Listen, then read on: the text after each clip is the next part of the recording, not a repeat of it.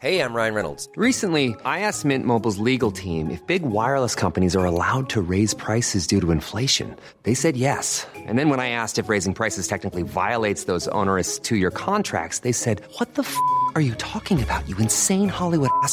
So to recap, we're cutting the price of Mint Unlimited from $30 a month to just $15 a month. Give it a try at mintmobile.com slash switch. $45 upfront for three months plus taxes and fees. Promo rate for new customers for limited time. Unlimited more than 40 gigabytes per month. Slows. Full terms at mintmobile.com. Vous écoutez un podcast étoile par officiel. Squid Game, c'est trois théories qui vont vous faire voir la série totalement autrement. Squid Game est devenu en quelques semaines un véritable phénomène mondial. Si ce jeu macabre fascine les spectateurs du monde entier, la signification cachée de la série serait beaucoup plus sombre. Depuis sa sortie le 17 septembre dernier sur Netflix, Squid Game, la série coréenne réalisée par Hang Dong-hyuk, bat des records d'audience dans plus de 90 pays. Le scénario est en apparence simple.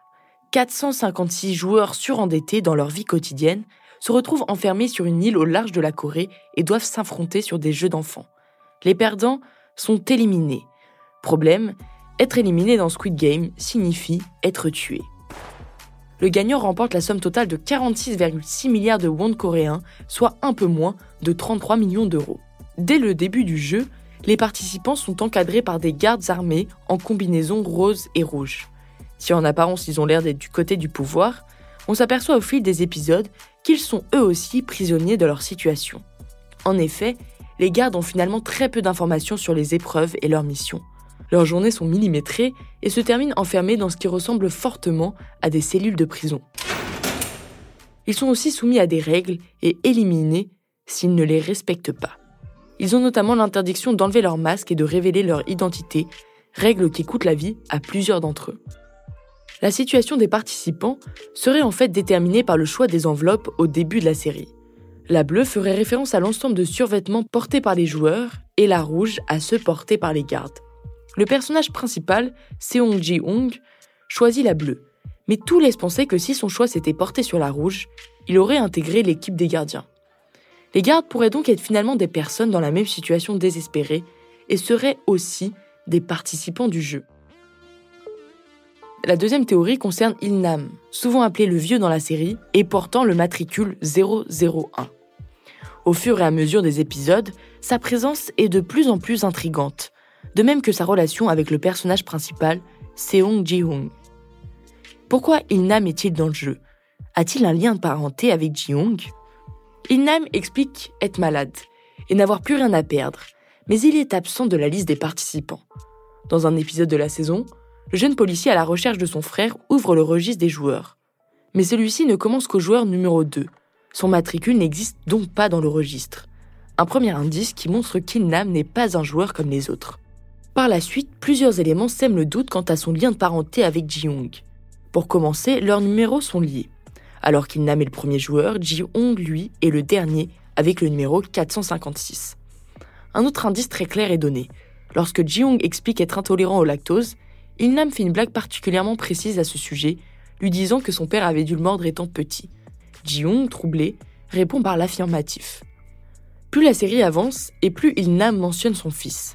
Autre fait troublant, dans l'épisode des billes, Ilnam dit reconnaître le quartier où il a vécu avec sa femme et son fils, en même temps que Ji-hong raconte lui aussi reconnaître le quartier, y avoir passé son enfance. D'après plusieurs théories, Squid Game serait donc en fait une version trash de Charlie et la chocolaterie dans laquelle Ilnam chercherait un héritier à la suite des jeux et en serait l'organisateur. À y regarder de plus près, sa mort reste d'ailleurs incertaine. Si à la fin du jeu des billes, une détonation est entendue, les spectateurs ne le voient pas se prendre une balle dans la tête contrairement aux autres participants. Enfin, la dernière théorie concerne le message caché derrière Squid Game. À l'image de Parasite, Battle Royale ou Hunger Game, Squid Game sera en fait une critique des limites du capitalisme et une histoire mettant en scène ceux considérés comme les perdants de la société de consommation. En effet, le retournement inattendu du début de l'histoire donnerait une toute autre dimension à la série. La première fois que les joueurs se retrouvent dans le jeu, ils ne savent pas ce qui les attend et se sentent piégés. Suite à un vote, ils décident alors d'abandonner et de rentrer chez eux. En revanche, leur décision d'y retourner de leur plein gré change complètement la donne. En sachant ce qui les attend et ce qu'ils devront faire, les joueurs passent de victimes à bourreaux, montrant ainsi à quel point la société les a corrompus. On comprend leur désespoir et le peu de considération qu'ils ont pour leur propre vie, simplement parce qu'ils n'ont pas d'argent. Les VIP venus regarder les joueurs s'entretuer pour se divertir seraient par ailleurs notre propre reflet en tant que spectateur devant la série. Fait ironique, Squid Game critiquerait le capitalisme et le monde moderne, mais depuis sa sortie, les ventes de Vans slip-on blanches que portent les joueurs ont augmenté de 7800%. À l'approche d'Halloween, les fabricants s'arrachent aussi la production de combinaisons roses et de masques comme ceux des gardiens. Avec une fin en suspens, la série n'a donc pas fini de faire parler d'elle et il reste fort à parier qu'une saison 2 suivra. Pour cette première saison, le réalisateur n'a pas caché ses difficultés à écrire le script de ce qui devait être un film et pas une série. Dans une récente interview, Hang Dong-hyuk a déclaré Je n'ai pas de plan bien élaboré pour Squid Game 2. C'est assez fatigant rien que d'y penser. Mais si je devais le faire, je ne le ferais certainement pas seul. J'envisagerais de faire appel à des scénaristes et plusieurs réalisateurs expérimentés.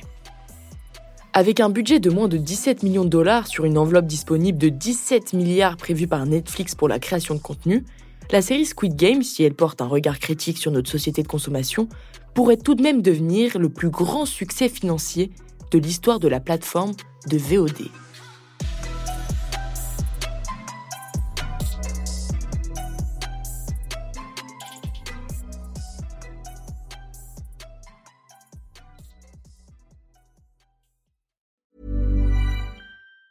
Even on a budget, quality is non-negotiable. That's why Quince is the place to score high-end essentials at 50 to 80% less than similar brands. Get your hands on buttery soft cashmere sweaters from just 60 bucks, Italian leather jackets, and so much more. And the best part about Quince, they exclusively partner with factories committed to safe, ethical, and responsible manufacturing. Elevate your style without the elevated price tag with Quince. Go to quince.com slash upgrade for free shipping and 365-day returns.